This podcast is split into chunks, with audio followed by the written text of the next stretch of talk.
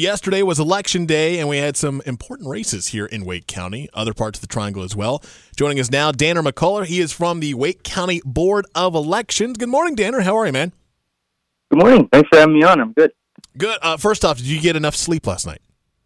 Yeah, I think we're we're all doing pretty well. Um, it went very very well last night. Uh, so you got to help me with something. Uh, some of our listeners, uh, I, am a little confused on something, and I know you are the perfect guy to to explain this to me. Uh, but I personally kind of find this a little confusing. Yesterday, we mentioned here on uh, WPTF that some of the races going on in Durham and Angier. Uh, and, and, we know those cities those cities are not part of Wake County, but they do have a certain role in Wake County elections. Is that right?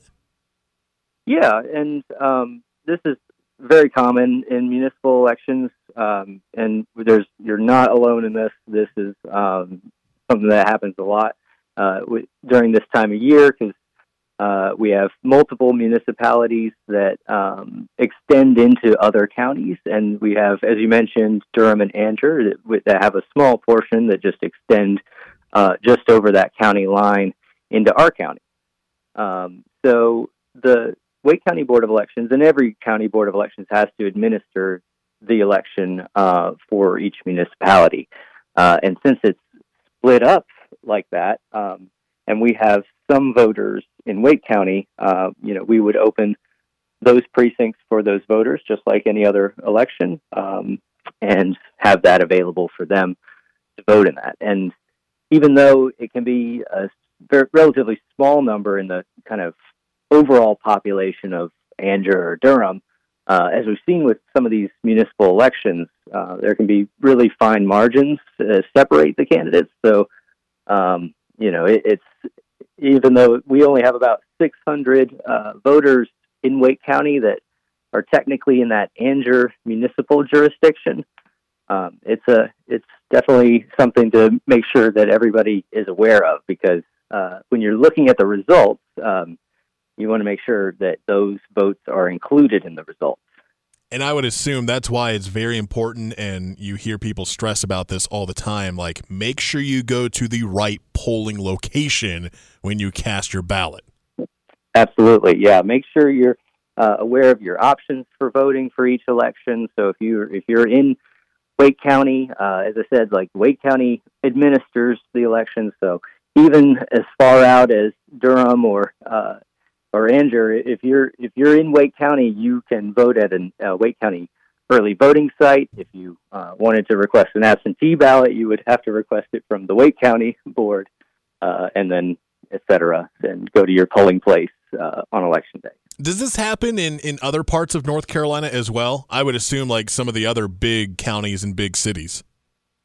Yeah, we definitely have uh, a few I mentioned in Wake County, like uh, Morrisville and um, and Wake Forest extend into uh, neighboring counties. Um, but you can see on the results for uh, last night, for instance, that if you uh, select the cross county local contest um, category, uh, and just there's a drop down menu of, of several towns uh, that, like uh, Hickory, North Carolina, you know that have contests that extend across multiple counties.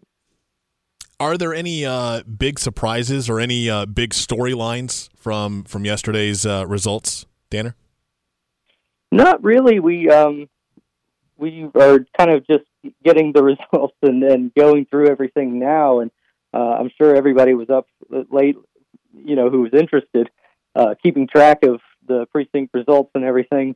Um, our job is definitely just to go through and, and make sure that we certify the election uh, at our canvass, and and then we kind of take a a breath and and just look at everything uh, from that standpoint. Um, but we did have a situation last uh, October that uh, this cross county uh, jurisdictional uh, information was really important with with Cary uh, in District D. Cary extends into Chatham County a little bit, and um, we were just looking at the local um, or the Wake County uh, results, and Cary has a runoff method uh, in their elections. So when we were uh, looking at the results, it looked like if the candidate that gets a majority of the votes uh, would be declared the winner. But if they don't get over 50%, there could be a runoff. Uh, so when we looked at the uh, overall results with Chatham County, um, then it made it uh, so that the winning candidate or the candidate with the most votes only had in the 40%. Um, and so we had a, ended up having a runoff for November. So uh, it definitely changes the dynamic in the plans. And the the last update that I had this morning uh, for that District D uh, race for Cary Town Council uh, was a too close to call. Sounds like uh, there's going to be more vote counting today.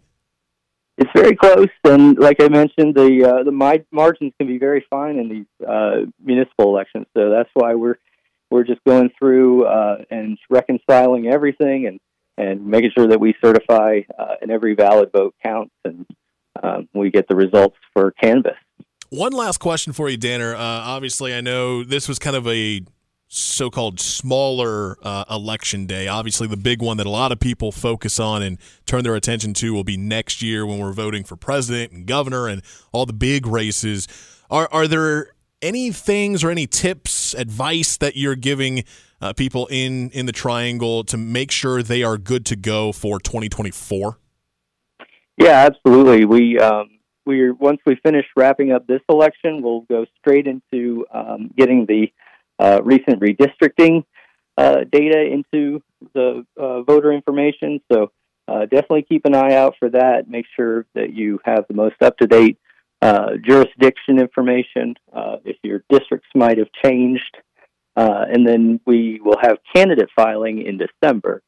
So we'll know who will have a primary, which contest will have a primary in March, and and also just verify uh, your party. North Carolina has open primaries, so if you are unaffiliated, you have the option of voting uh, for one of the primaries, uh, whether it be the Democrat primary, Republican, Libertarian, or Green Party. Um, uh, and then if you're registered with one of those parties, then you would just have that option when you go to vote in the primary. Danner McCulloh with the Wake County Board of Elections. Danner, thanks so much, man, for uh, joining us here on WPTF. We really appreciate it. Well, thank you for having me.